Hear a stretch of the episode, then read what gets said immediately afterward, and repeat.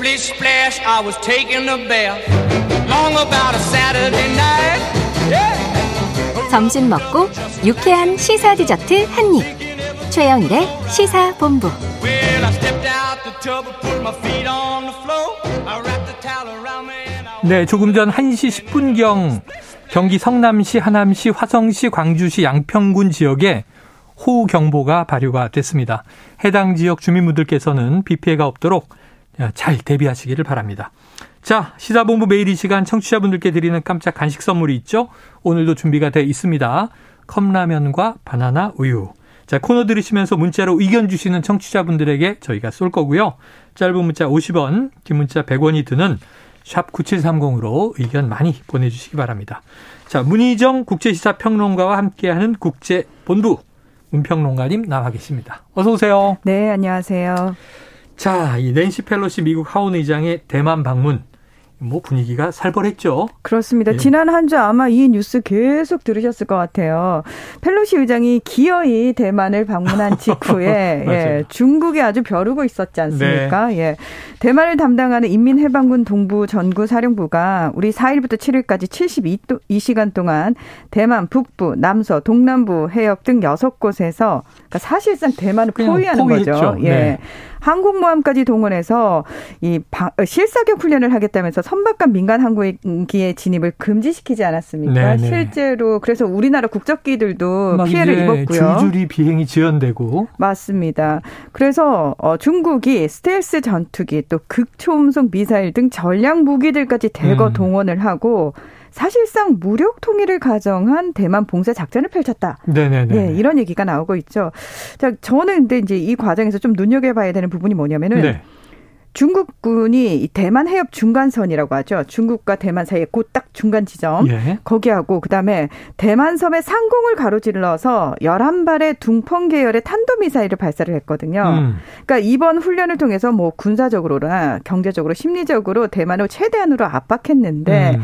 이 당초 예고했던 것보다 훈련 기간이 하루가 더 연장이 됐고요. 아. 훈련 지역도 한 곳 더 늘어났습니다. 근데 이제 문제는 중국이 이번에 이 훈련을 통해 가지고 뭔가 자신감을 얻은 것 같아요. 네. 그래서 이런 군사적 행동이 특수한 상황이 아니라 이제 일상화될 수 있다. 이런 우려가 야. 나오고 있는 건데 중국하고 대만 사이에 실질적 경계선 역할을 해왔거든요. 대만 음. 해협의 그 중간선이라는 네네네. 게 이걸 이제 중국군이 마음대로 드나들었죠. 어. 그러면 이제 앞으로도 이걸 중국군이 과연 지킬 것인가? 네. 지키지 않겠죠. 그리고 처음으로 대만 상공을 간통하는 탄도 미사일을 쐈단 말이죠. 뭐 이게 몇 발이 일본 뭐 이제때 떨어졌다. 떨어졌다. 뭐 음. 이런 얘기도 나오던데. 자, 그렇다면 앞으로 중국군의 일상적인 훈련의 강도는 이 정도 될 것이다. 라는 게 충분히 예상이 가능하다라는 네. 겁니다. 게다가 지금 대규모 군사 훈련은 일단 날짜상으로는 종료가 되는 게 맞아요. 음. 그런데 현재도 여전히 자국 앞바다 곳곳에서 실사격 훈련을 진행하고 있고요. 어. 5일 연속 중국 군용기가 대만 해협 중간선을 넘고 있습니다. 그래서 대만 해협의 긴장 상태 지금까지도 계속 이어지고 아, 있습니다. 아직 끝난 것이 아니다. 네. 4일부터 7일까지 7사격 훈련 끝났다. 우린 이렇게 보도만 봤는데 그렇지 않습니다. 현장 분위기는 이어지고 있다.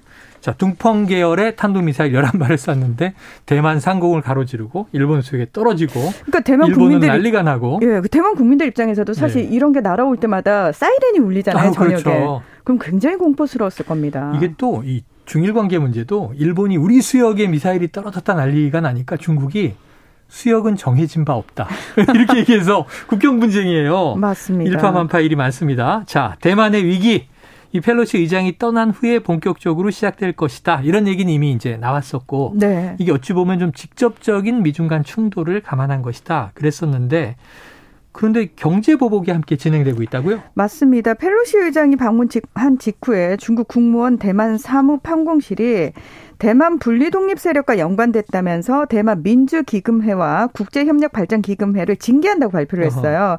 그리고 어 시안더 에너지, 링왕 테크놀로지 등 이 두 기금을 후원한 대만 기업들과의 교역 협력을 금지하고 네. 이 해당 대만 기업 책임자들의 중국 입국을 금지시켰습니다.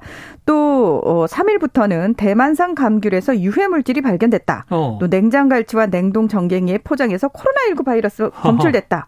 이러면서 하면서 수입을 잠정 중단한다고 밝혔고요. 음. 뭐 이거는 중국이 늘 쓰는 방식이니까요. 네네. 심지어 그 펠로시 의장의 대만 방문 전날인 1일 밤에는 음료수 생산 기업인 H양과 그리고 과자류 생산 기업 건이안이 등 100여 개 대만 기업의 식품에 대해서 수, 수입을 금지한다고 음. 발표를 했습니다. 여기서 한 발 더 나아가서 건설 자재와 반도체 웨이퍼에 사용되는 모래 수출도 잠정 중단시켰는데요. 네. 여기다 이제 중국이 계속해서 대만 공공기관의 어떤 사이버 공격도 감행을 하고 있는 상황이거든요. 그래서 대만 당국은 현재 지금 중국발 추정 사이버 공격이 계속되고 있기 때문에 공공기관에서는 물론이고 민간에서도 되도록이면 중국산 IT 제품 사용하지 말라 네. 이런 지시를 내린 상태입니다. 야, 펠로시 미 하원 의장 뭐 개인적 차원의 문제가 아니라 대만의 기업들이 이런저런 이유로 줄줄이 경제 제재를 당하고 있다. 자, 이 펠로시 의장은 대만에 단 19시간 머물렀다고 하는데 이거 너무 대가가 엄중하고 큰 것 아닌가 이런 생각도 드는데요. 자, 다음 소식으로 가보죠. 자, 이거 오랜만에 등장한 이스라엘 소식인데 네. 이또 팔레스타인 가자 지구를 사흘 동안 전투기로 폭격했다. 어떻게 된 겁니까? 네, 이스라엘은 지난 5일부터 가자 지구를 공중 폭격했고 이 과정에서 15명의 어린이를 포함한 최소 44명이 사망했던 지금 아. 사망자가 계속 늘고 있어요. 네네. 그리고 300명 이상이 다친 것으로 밝혀졌는데 이집트의 음. 중재로 현지 시각으로 오늘 오후 11시 30분부터 휴전에 들어갑니다. 네. 자, 그동안 이스라엘은 사실 가자 지구를 통치하고 있는 하마스를 공격했거든요. 네네. 그런데 이번에는 가자 지구에서 두 번째로 큰 무장 단체인 팔레스타인 이슬라믹 지하드 PIJ를 겨냥한 폭격이었습니다. 네. 아, 왜 이 폭격이 일어났느냐? 이스라엘 군이 얼마 전 팔레스타인 자치 지역인 서한 지구에서 이 PIJ 고위급 지도자 바사미 알 사디를 체포를 했는데 네. 이에 대해서 당연히 PIJ 측이 복수를 공포를 했겠죠? 네네. 그러니까 이스라엘이 아, 위협이 임박했다. 이런 구실로 무장 드론, 탱크, 전투기 등을 동원해서 선제 아, 공격에 나선 겁니다. 선제 공격이었군요. 그렇습니다. 공격을 받은 게 아니라. 이번 폭격을 통해서 이스라엘군은 PIJ 고위급 인사를 모두 제거했다고 밝혔고요. 네. 요르단 간 서한 지구에서도 이 거점을 급습해서 조직원 20여 명을 체포했습니다. 음. 어, 게다가 이스라엘은 가자 지구로 연료와 식량이 공급되는 통로도 지금 막았는데요. 그러다 보니까 의료용품이 떨어지고 전기가 끊겨서 이 병원들이 환자 치료에 어려움을 겪고 있고 또 가자 지구의 단 한 곳뿐인 발전소가 연료 부족으로 가동을 멈추기도 했습니다. 네. 한편 하마스는 확전을 피하기 위해서 성명 발표 외에 군사적 행동을 취하지 않고 있습니다. 그래요. 자, 하마스가 제1 무장단체인데 제2 무장단체를 이제 공격한 것인데 입장을 내지 않고 있다. 아, 입장은 냈지만 군사적 행동은 취하지 않고 있다. 자, 이 무장단체가 복수하겠다라고 발표했다. 그래서 선제 공격을 했다. 그런데 문제는 이게 어린이와 민간인 사망자가 또 나오잖아요. 그렇죠. 이게 정치적 이유가 깔려 있는 거 아닙니까? 맞습니다. 이스라엘 정치인들은 사실 주로 총선을 앞두고 네. 우파 세력을 결집시키기 위해서 가자지구 공습을 전략적으로 아. 해온 경우가 대부분이거든요. 네네.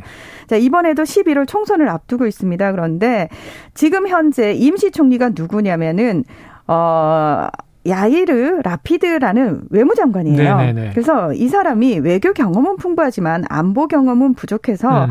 본인의 입지를 좀 다지기 위해서 의도적으로 공격한 것이 아니냐 음. 이런 분석이 나오고 있는데 지난 6월에 사실 이스라엘이 연립 정부가 형성이 돼 있었는데 출범 1년여 만에 자발적으로 해체를 했거든요. 네. 그리고 라피드 외무장관이 임시 총리를 맡아 오고 있었습니다. 이스라엘 상황을 살짝 설명을 좀 드리면은 음. 지금 극심한 정치적 분열 속에서 최근 3년여간 무려 4차례나 총선을 치른 상태입니다. 네네. 이 최장수 총리였던 베냐민 네타냐후 전 총리가 총리직 복귀를 노리고 있는 가운데 라피드 총리가 이를 견제하기 위해서 가자 지구 공격을 감행한 것으로 볼 수 있는데.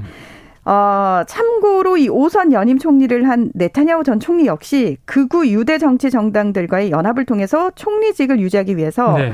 팔레스타인과의 대립이라는 안보 문제를 전면에 내세우면서 이용해온 대표적 인물이라고 할 수 있습니다. 그래서 가자 지구에 이제 무력 충돌이 계속 있었잖아요. 그렇죠. 네타냐후 총리 때도. 그런데 이제 바뀌면 조금 평화주의로 바뀌는가 했는데 그렇지도 않고. 맞습니다. 그러니까 이게 어찌 보면 내부적인 정치적인 이유 때문에 그러니까 그게 이스라엘 분쟁이 일어나는. 이스라엘 전체가 사실은 우경화되고 있는데 가장 큰 네. 원인이 있습니다. 근데 문제는 또 정당은 굉장히 많고 통합이 잘 안 되더라고요. 맞습니다. 아, 이게 이스라엘도 좀 복잡한 정치 상황인 것 같습니다. 자, 이스라엘 안팎에서 가자지구 폭격에 대한 비판 여론은 거셀 수밖에 없죠. 세계 여론이. 정치적인 이유로 이런 일이 반복된다. 이게 너무 안타까운데. 다음에 하나 짧게 다뤄보죠. 네. 이 안토니오 구테흐스 유엔 사무총장이 엄청난 이익을 거둔 에너지 기업들에게 횡재세를 부과해야 한다. 네. 무슨 얘기입니까? 아, 이게 일명 그 초과 이윤세인데요. 기업이 비정상적으로 유리한 시장 요인으로 인해서 부당하게 높은 수익을 올린 데 대해서 세금을 부과하는 걸 이야기를 합니다. 네네. 러시아가 우크라이나를 침공한 후 국제유가가 폭등을 하지 않았습니까? 네. 그래서 대다수 시민들은 굉장히 고통을 받고 있지만 에너지 기업들은 역대 최대 실적을 올리고 있는 상황이거든요. 아하, 네. 그래서 각 국가들한테 이 사무총장이 이 세금을 부과해서 이 세금으로 지금 어려움을 겪고 있는 저소 득층들을 도와야 한다. 이 이야기를 하고 있는 겁니다. 음.